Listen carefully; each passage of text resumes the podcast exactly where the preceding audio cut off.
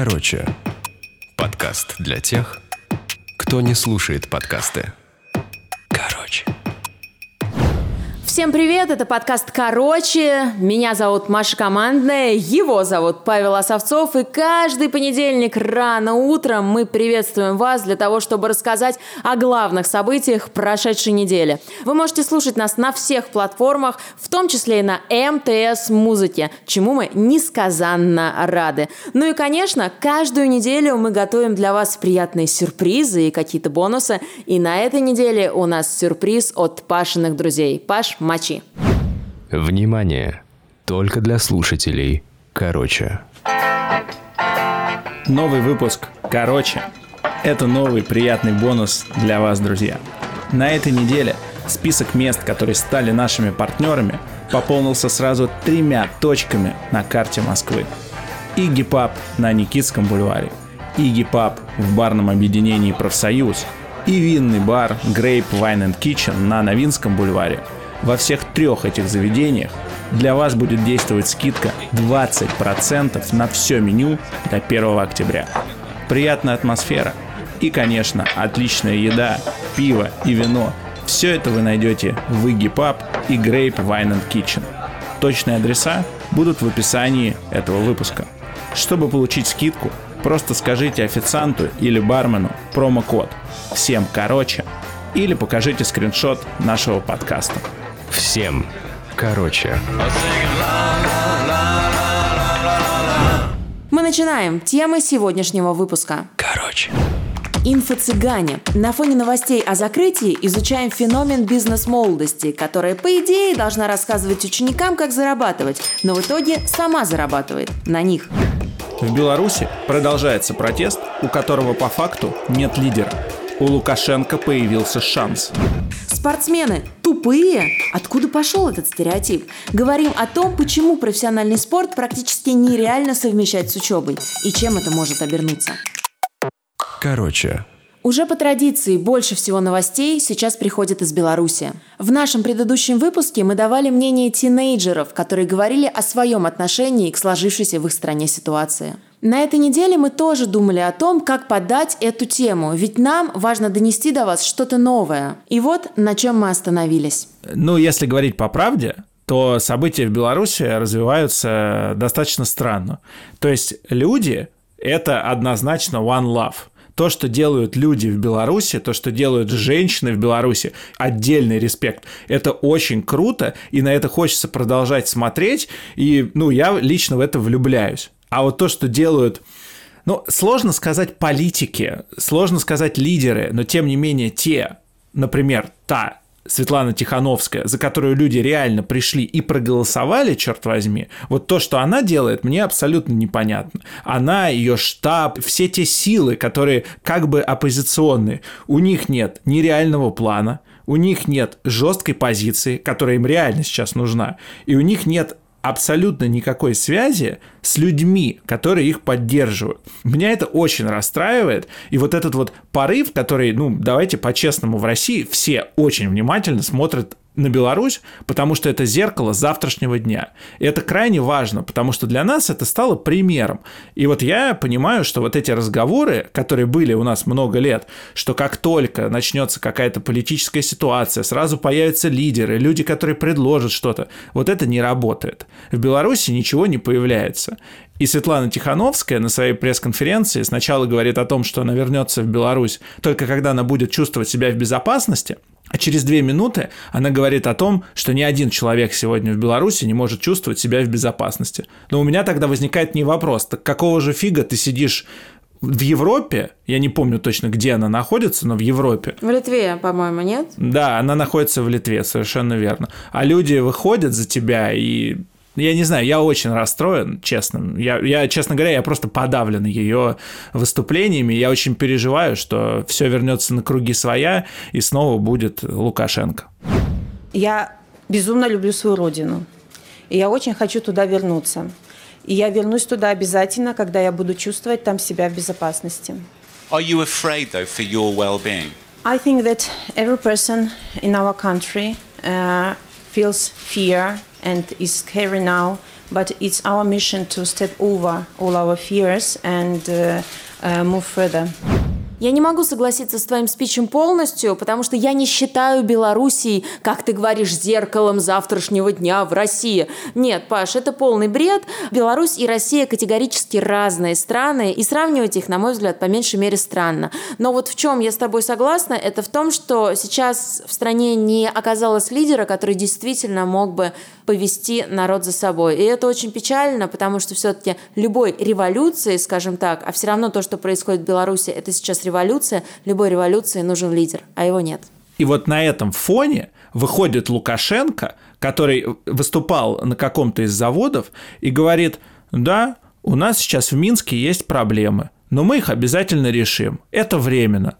Он, черт возьми, какой бы он ни был, он себя ведет как человек, который управляет ситуацией. Я понимаю, что Наверное, это странно может звучать, но это вот по факту, это так. Я сейчас не говорю, согласен я с ним, импонирует ли он мне, какие у него политические взгляды, это все не важно. Я говорю про манеру поведения. Я бы сказала, знаешь, как сейчас модно говорить, Лукашенко, в отличие от Тихановской, умеет в политику. О, я не слышал это выражение. Это, кстати, очень точное описание. И знаешь, вот э, люди говорят, там, пишут, что ну вот у нее семья, у нее дети. Я это все понимаю. Но тогда у меня вопрос, зачем ты баллотировалась? Ты же дала людям надежду. И как из этой ситуации сейчас и выходить, я вообще не понимаю.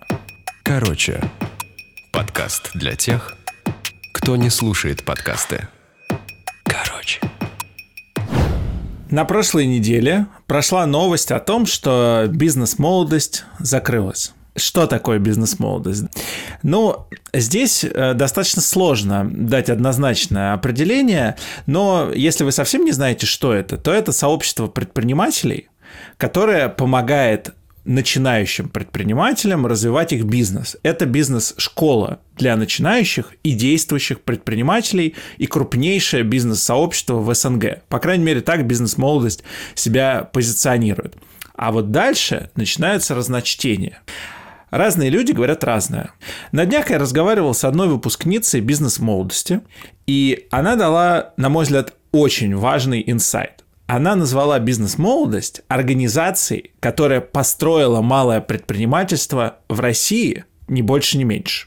И понимаешь, это же, по сути, вот этот хайп на предпринимательство, но он начался действительно лет так 10 э, назад, когда предпринимателям стало быть модно.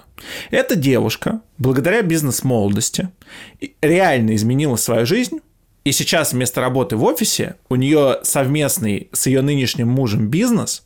Кстати, муж тоже проходил обучение в бизнес-молодости. Но бизнес-молодость также называют шарлатанами – и это, на мой взгляд, тоже правда. Их называют инфо-цыгане, причем не только их, а в целом подобных людей. Давай разберемся, откуда вообще пошло все это инфо-цыганство и что это такое. Инфо-цыганами называют людей, которые зарабатывают на продаже, как говорят, бесполезных тренингов, курсов и семинаров. Они могут вести тренинги по бизнесу, по личностному росту. Они обучают зарабатывать в интернете. Что важно, инфо-цыгане не имеют реального опыта того, чему они пытаются научить. То есть их бизнес – это продажа тренинга, но у них нет другого бизнеса, на основе которого они учат людей, и вот это крайне важно.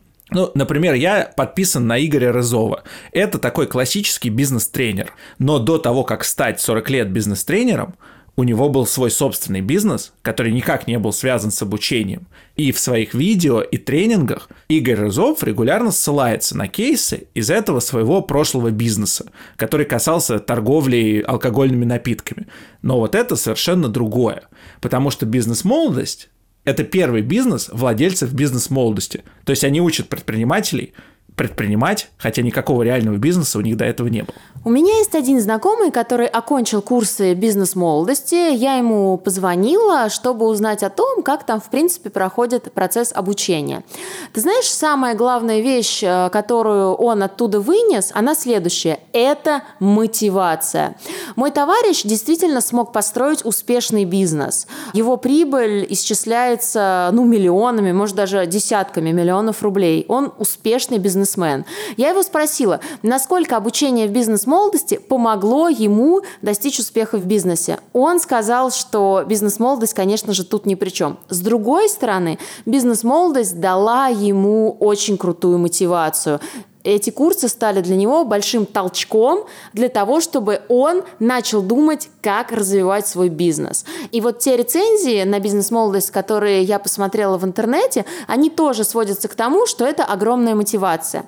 Знаешь, я в контексте этой беседы вспомнила Тони Робинса, наверное, самого известного лайф-коуча, человека, который делает просто миллионные бабки, это миллионы, которые исчисляются не рублями, а долларами. Так вот, Тони Робинс пару лет назад приезжал в Россию, все, конечно, здесь подняли его на смех, дескать, человек из Беверли-Хиллз учит человека из Нижневартовска выходить из зоны комфорта, но тем не менее, вот мой друг, который был на этом обучении, более того, он ездил даже на семинар Тони Робинса в Лондон, так вот, он сказал, что это охренительная мотивация, и после того, как ты проходишь эти семинары, у тебя просто вырастают крылья, тебе хочется фигачить, и ты уже начинаешь достигать какого-то результата. Вот что меня смутило в разговоре с моим товарищем. Он сказал, что очень часто те люди, которые приходили читать семинары, они зачастую рекламировали свои услуги. Дескать, «А я вам сейчас вот это расскажу, но если вы хотите узнать об этом поподробнее, то вы за 30 тысяч рублей должны купить мой курс. Черт возьми, серьезно, я уже купил этот курс для того, чтобы узнать эту тему поглубже. Зачем мне покупать еще какой-то курс? Это просто несправедливо. Это просто какая-то наебка, извините. Второе. Много информации, которая рассказывается в рамках курса бизнес-молодости, есть в открытом доступе в интернете. То есть непонятно, за что ты платишь деньги, когда идешь на эти курсы. Если ты можешь, в принципе, где-то там пошуршать, пошукать в интернете и, в принципе, ту же самую информацию получить. Вот это два, наверное, не самых понятных момента, да, момента, по которым бизнес-молодости могут быть какие-то претензии. Но мой приятель все равно говорит о том, что он не жалеет, что он отдал деньги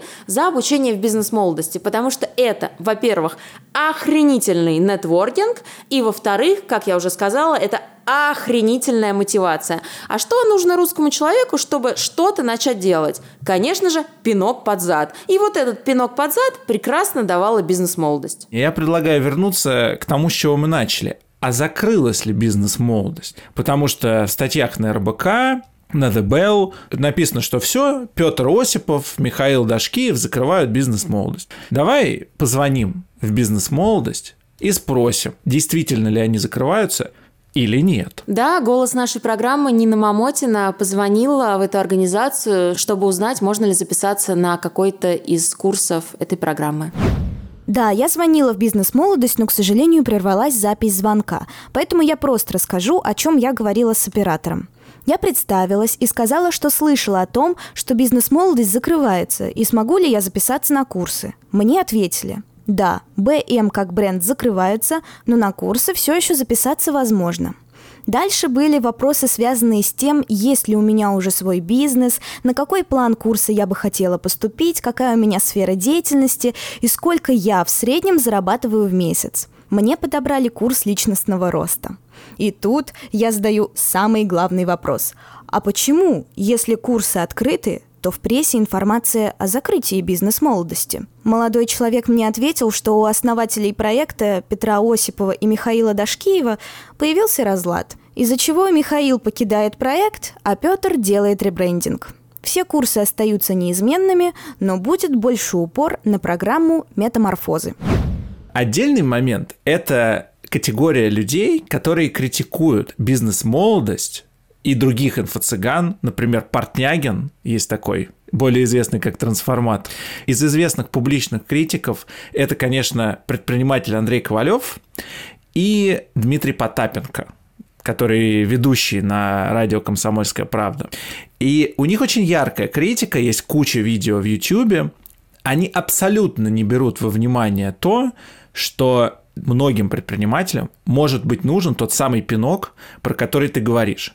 Они говорят так, если ты предприниматель, то ты должен все делать сам, у тебя должна быть твоя быть мотивация. Зачем тебе кто-то, кто будет с тобой громко петь, кто будет хлопать в ладоши, кто будет тебе рассказывать какие-то сказки и небылицы? Эти, дескать, молодые Петя и Миша, они э, ничего не знают, они ничего не понимают, а мы вот давно в бизнесе, и мы-то вам расскажем, и причем абсолютно бесплатно. Ну, правда, я не видел, чтобы они много чего рассказывали, но, тем не менее, это вот их позиция. Ты, ты как считаешь, почему вот эти старики, ну, в кавычках, критикуют бизнес-молодость? Я думаю, потому что бизнес-молодость воспринимается как некое зарабатывание денег на тех людях, которые туда приходят. То есть это не попытка научить чему-то людей, научить их быть предпринимателями. Это попытка заработать на тех людях, которые хотят быть предпринимателями. По сути, спекуляция на их желание. С другой стороны, мне кажется, что это странно рассказывать про то, как делать бизнес, если у тебя никакого другого бизнеса нет. Но вот скажи мне, а как ты считаешь, а может ли тренировать спортивную команду человек, который никогда сам не играл в футбол, например? Это действительно хороший вопрос, Павел. Благодарю вас за него. Потому что очень часто многих тренеров, например, или комментаторов, да, критикуют за то, что они не имеют какого-то грандиозного спортивного прошлого. Леонид Слуцкий, главный тренер Рубина, он э, играл э, в профессиональный футбол, он был вратарем, но когда снимал кошку, которая залезла на дерево, он упал, получил травму и не смог продолжать играть в футбол профессионально. Соответственно, никаких достижений у него, как у игрока, нет. Тем не менее, он прекрасный тренер. Но вот том, что касается именно тех людей, которые преподают предпринимательство, ты знаешь, Паш, это вообще странно. Преподавать предпринимательство. Мне кажется, что у слов предпринимательство и предприимчивость, по сути, один корень. И предпринимателями либо рождаются, либо нет. И очень сложно научить человека быть предпринимателем. Потому что что такое быть предпринимателем? Это прежде всего что-то предпринимать, это брать на себя какие-то риски. И многие люди просто к этому не готовы. Они выбирают корпоративные карьеры, они не могут нести ответственность за свой бизнес. И вот я очень сомневаюсь, что бизнес-молодость может делать из непредпринимателей предпринимателей. Я думаю, что ты понимаешь, о чем я. Вот если бы они сказали, хотя я понимаю, что этого никогда не будет, если бы они сказали, я имею в виду ребят из бизнес-молодости, чуваки, мы не делаем чудес никаких, мы просто даем тем, у кого и так есть потенциал, какую-то энергию дополнительную от себя. Но они так не говорят. Они говорят, что мы вас научим, что вы зарабатывали 30 тысяч, будете зарабатывать 550 тысяч. То есть, по сути, они в своем промо, в своей рекламе, ну, если по-честному, они обманывают. И за это их называют цыганами. Да, и мы сейчас с тобой на примере бизнес-молодости именно обсуждаем этот феномен инфо-цыганства, который стал очень популярен в последние годы. Я сама в январе этого года ходила на курсы в Академию Ernst Young, в Академию EY. Это были курсы «Финансы для нефинансовых руководителей», потому что, ну, ты, наверное, знаешь, что моя мечта – это сделать карьеру в области предпринимательства. Я очень хочу открыть свой бизнес, у меня уже есть идея, какой это бизнес. И если честно, я бы с удовольствием сама записалась на курс подобный бизнес-молодости. Но я не могу вот этот курс даже сравнить с бизнес-молодостью или сравнить с э, какой-то инфо-цыганщиной, потому что нам прямо сказали, что, ребята, этот курс длится всего три дня, да. Но на самом деле подобный курс читают э, в лондонской школе экономики. Поэтому мы вам за три дня расскажем это, это и это. Это был офигенный курс, я о нем ничуть не жалею. Я заплатила за него около 40 тысяч рублей. А, это дорого, это дороже, чем бизнес-молодость. Но мне кажется, что это был хороший опыт. И я в октябре собираюсь еще на один курс, который называется мини-MBA. Но, Паша, это вообще другое. А чем, понимаешь, вот чем отличается? Вам давали какую-то там мотивацию или только про бизнес? Не было никакой мотивации. А, не знаю, кстати, плюс это или минус. Понимаешь, туда пришли люди, у которых нет проблем с мотивацией. У них есть какая-то задача. Например, разобраться, как с финансовой точки зрения функционирует то или иное предприятие. Соответственно, все, что нам выдали, это тетрадку, учебник и огромный калькулятор. Я тебе честно скажу, я не могла разобраться, как работает калькулятор, потому что я не понимала, как его включить. Вот, но мне помогли, и уже на третий день я прекрасно считала все вот эти основные финансовые показатели, рассчитывала какие-то бизнес-модели. И ты знаешь, когда я принесла домой учебник, который нам выдали, мой муж, окончивший экономфак МГУ, сказал, что, в принципе, то, что мы прошли за три дня, они на факультете экономики изучали два года. Вот тут, понимаешь, вопрос. То, что ты проходила, это курс для людей, которые, ну, знают, по крайней мере, как мне кажется, чего они хотят, и которые пришли за инструментами. А бизнес-молодость – это совсем про другое. Эти люди пришли, чтобы получить верификацию того, что они что-то в этой жизни могут сделать сами. Это совершенно другая история. И поэтому вот я когда готовился к выпуску, когда готовился к нашему подкасту, я внутренне негативно относился к бизнес-молодости, ко всей инфо-цыганщине подобного рода, именно вот которая мотивирует, где люди на тренингах э, берутся за руки, громко что-то поют и так далее. Но я понял, что огромному количеству людей такие вещи могут быть действительно важны. И мне кажется странным, что авторитетные бизнес-СМИ решили не проверять информацию о том, действительно ли закрывается бизнес-молодость или нет. Потому что по факту это просто ребрендинг и абсолютно бесплатный пиар куча людей наверняка узнали про бизнес-молодость, потому что увидели новость, что она закрывается. Знаешь, что меня больше всего смущает во всей этой истории? Я пыталась читать книгу, которая называется «Жажда». Написал ее Игорь Рыбаков, один из основателей компании «Технониколь» и человек из списка Forbes. Но не нашего российского Forbes, а мирового, потому что Игорь Рыбаков входит в топ самых богатых людей мира. Но ты знаешь, мне кажется, что у всех этих людей, у всех этих суперталантливых предпринимателей в душе горит такой огонь, которому, конечно, ни за что не научиться учиться. Но я все равно во время нашего разговора подумала о том, блин, а почему после ребрендинга, например, мне, если я хочу делать бизнес, не сходить в бизнес-молодость? Да, мне не нужна мотивация, мне не нужен нетворкинг, этого мне и самой хватает. Но вдруг мне там по бизнесу действительно что-нибудь интересненькое расскажут. Вообще, Паш, почему бизнес-молодость так всех бесит? И Портнягин почему так всех бесит? Потому что эти ребята, они очень много выпендриваются. Они ездят на дорогих тачках, они выкладывают эти фотки в Инстаграме. Мне кажется, что нужно быть попроще. Ведь ребята на самом деле делают хорошее дело. Может быть, этот образ жизни на показ, это же реально для людей важно. Они на них смотрят и думают, да блин, я тоже так хочу. И идут что-то делать. Да, не у всех получается, но те, у кого получается, они им реально безмерно благодарны. Поэтому, честно могу сказать, я не считаю, что они делают что-то плохое. Если это востребовано, если людям это помогает, то и хорошо. Короче, подкаст для тех, кто не слушает подкасты. Короче. На прошлой неделе Алина Загитова, олимпийская чемпионка по фигурному катанию, поступила на журфак в РАНХиГС. Она заняла 181 место из 195 абитуриентов. Да, у Алины были не самые высокие баллы на ЕГЭ, но она чуть поднялась, внимание, поднялась за счет творческого конкурса. То есть изначально ее место было еще ниже. Алина, безусловно, заслуживает того, чтобы учиться в хорошем вузе. Я вообще считаю, что ее, как олимпийскую чемпионку, могли бы взять и в МГИМО, и в МГУ, куда бы она ни пожелала. Но факт остается фактом. Либо в нашей стране ты занимаешься профессиональным спортом, либо ты учишься. Теннисист Даниил Медведев, прошлогодний финалист US Open, поступил в МГИМО, но ему пришлось бросить учебу, потому что совмещать профессиональный спорт и образование почти нереально. Но есть и исключения из правил. Например, в футбольной академии Галицкого в Краснодаре тебя легко могут выпереть за плохую успеваемость, будь ты хоть в будущем Месси.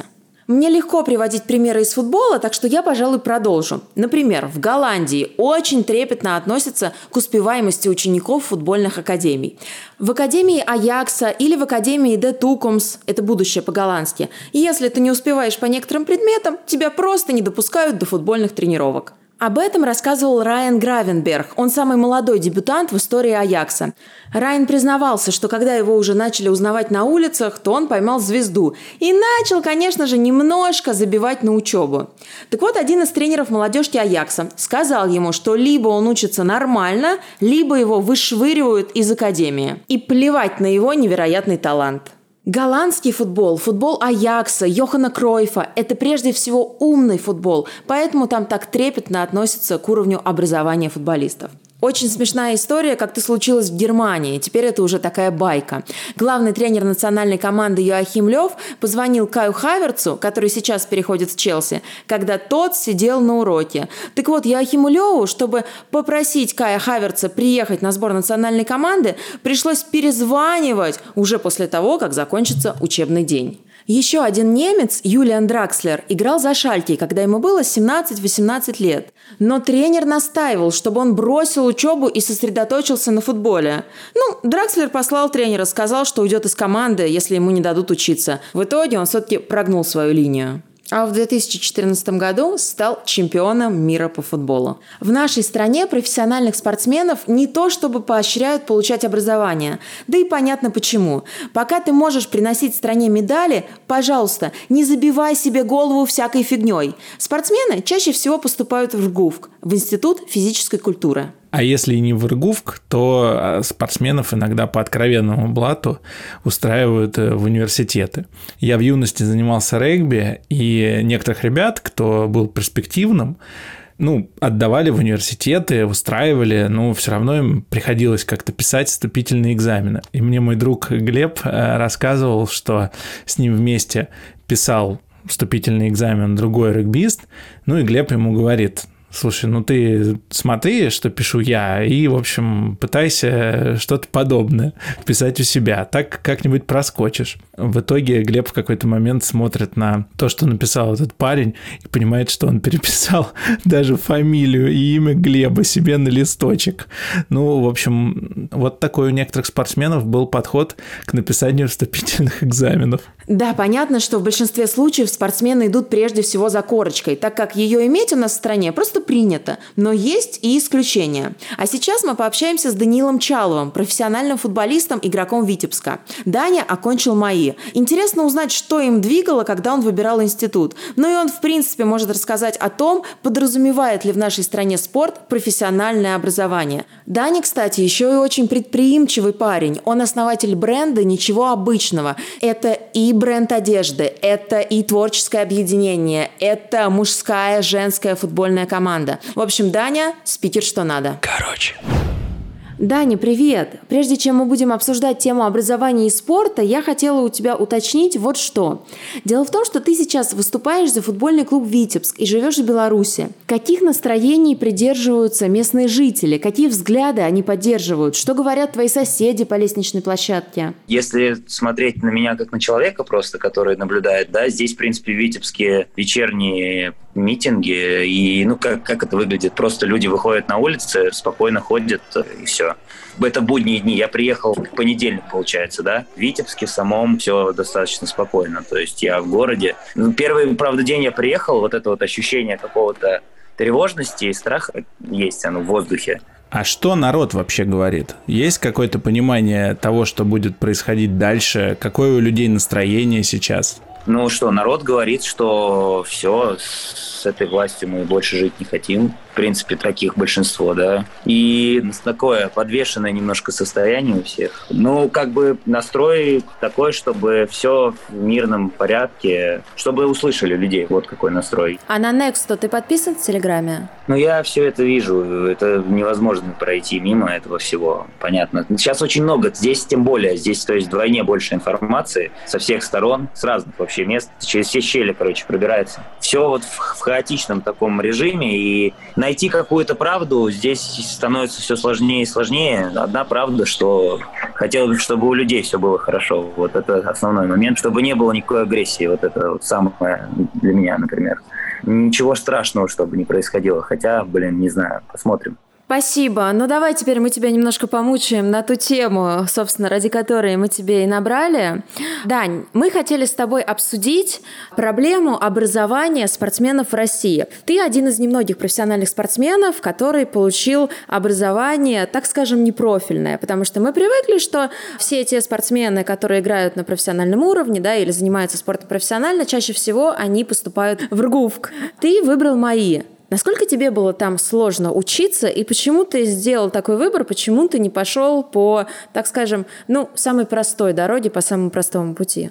Московский авиационный институт для нашей семьи это такое место, которое, через которое все проходили. Наши родители, можно сказать, там познакомились, наши дедушки, бабушки. Мне, мне кажется, я когда только в школу пошел, мне уже было суждено поступать в МАИ. Вот. Я, наверное, такой сын, который исполнял все желания родителей, там, закончить музыкальную школу, поступить в МАИ там, и так далее. Но при этом я понимал, что это тут надо учиться, но это не, нельзя будет просто пройти и, и пролететь, потому что, несмотря на то, что у меня все там были, не сказать, что у меня там были какие-то связи там, или еще что-то. Скажи, а ты считаешь, что вот, в принципе, в нашей стране профессиональных спортсменов, насколько их мотивируют заниматься своим образованием? Или наоборот, вот система российского спорта, она построена так, чтобы человек приносил прежде всего медали и уже потом э, занимался каким-то своим образованием или самообразованием? Я для себя да, даже обнаруживал, что мне вот хотелось, возможно, да, где-то больше получать знаний, учиться и так далее. Там, до какого-то там второго курса у меня это получалось еще более-менее совмещать.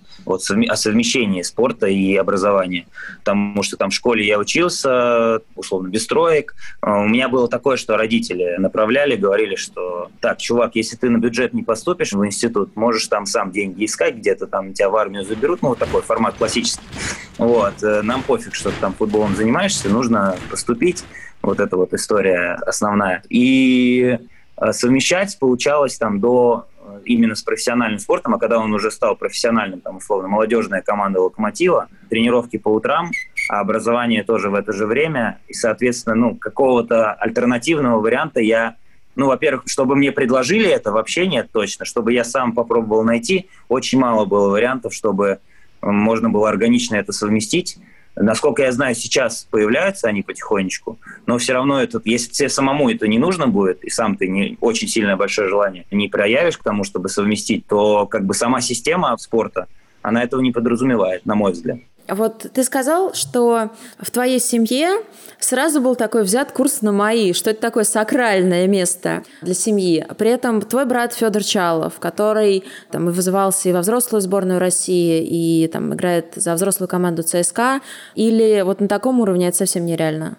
То образование, которое я получил, да, это было такой способ выжить скорее, нежели получить знания. Способ выжить там в среде того, что я там, э, очень много пропускал э, пар и так далее, очень много не, не было меня на занятиях, и я там, от сессии к сессии условно пытался, ну, периодически появляясь, там что-то пытаясь где-то, потому что, ну, сам был активен, и университет был такой, где нельзя было, там, не знаю, просто прийти и заплатить, как это бывает, вот, где-то. А так, в целом, неважно, на каком-то уровне, если ты уже на уровне, там, топовой школы московской, или там молодежной команды, тебе уже это сложно совмещать. Не знаю, мог бы, не мог бы, наверное, в том форме, в которой сейчас это происходит, в классическом варианте там очного образования, наверное, ну, тяжело, будем так говорить. Как ты относишься к немецкой системе? Я уверена, что ты про это знаешь, да, что там, если, например, ты там, талантливый парень, талантливый подросток, и ты учишься в какой-то крутой футбольной академии, если ты начинаешь получать тройбаны, то ты оттуда вылетаешь, да, то есть в начале образования и только потом тренировки.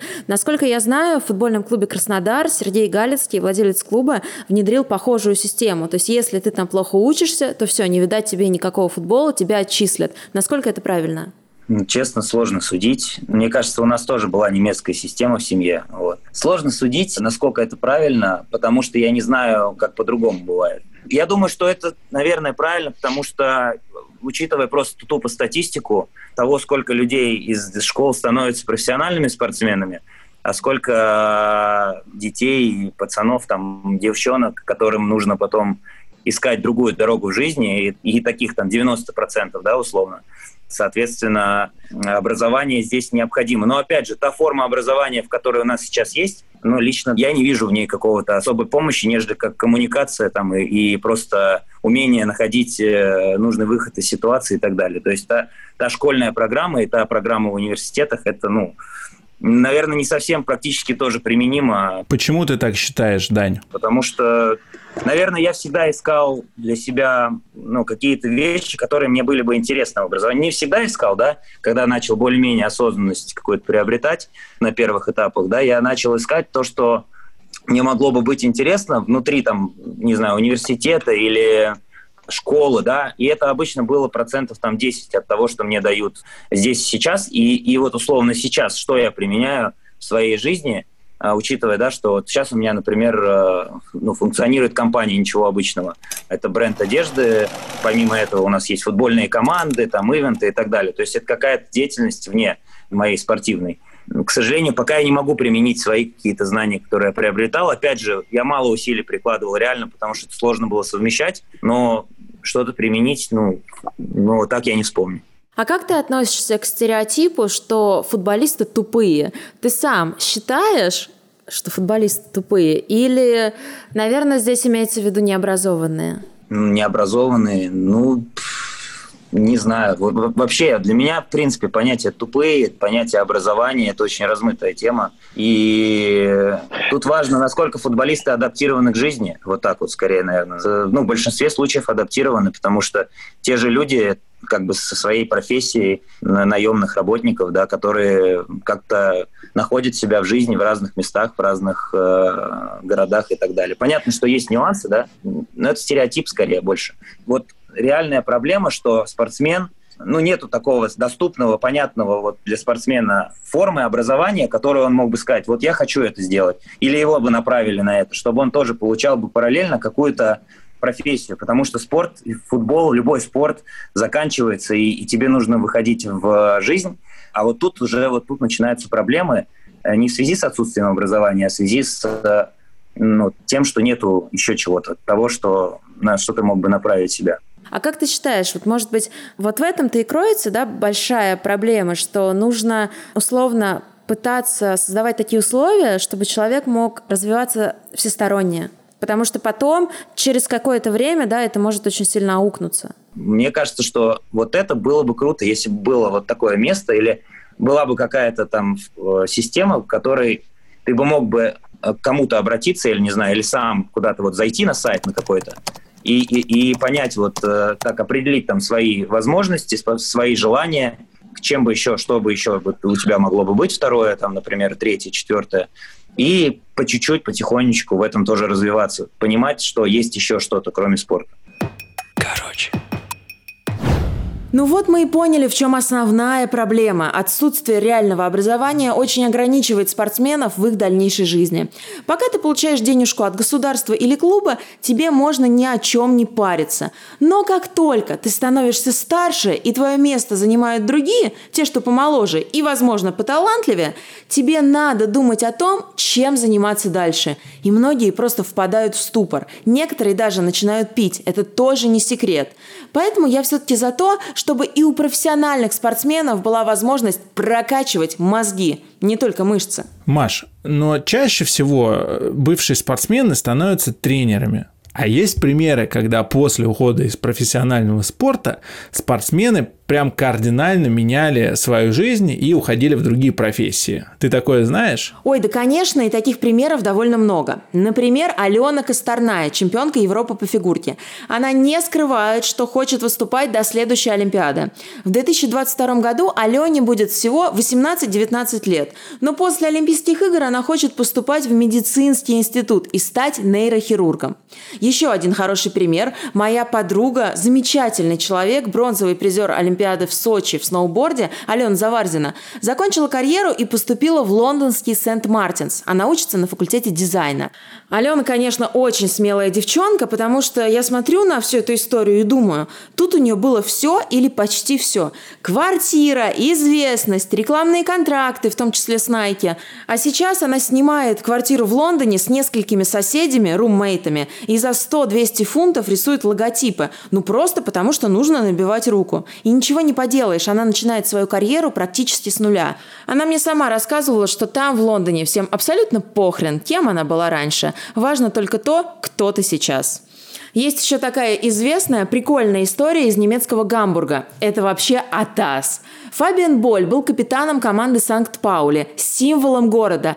При этом он отказывался от статуса профессионального футболиста, так как работал полицейским. И после тренировок и игр он спокойненько шел на службу. Вот Фабиан Боль точно знал, кем он хочет быть. И во время спортивной карьеры, и после. Да, и, кстати, он э, не хотел попасть э, на место депутата в Государственной Думе. Так что будьте как Фабиан Боль. Ну да, или будь как Алена Косторная или Алена Заварзина, которые уже во время спортивной карьеры знали и знают, чем они будут заниматься дальше. И это действительно очень и очень круто. Короче, подкаст для тех, кто не слушает подкасты. Короче. Большое спасибо, что дослушали этот выпуск до конца. Мария Командная, Павел Осовцов. И каждую неделю мы очень стараемся для того, чтобы доносить до вас главные новости прошедшей недели в интересном, развлекательном формате. Если у вас есть какие-то комментарии, пожалуйста, пишите их, оставляйте нам свои отзывы в Apple подкастах и не забывайте подписываться на наши инстаграмы. Мой инстаграм командная, Пашин инстаграм Осовцов. Ссылка на наши инстаграмы будет в описании к этому выпуску, а также в описании есть тайм-коды, чтобы вам было удобнее слушать подкаст короче. И не забывайте рассказывать о нас своим друзьям. Ну, при условии, конечно, что мы вам нравимся. Такое бывает далеко не всегда. Всем пока. Короче.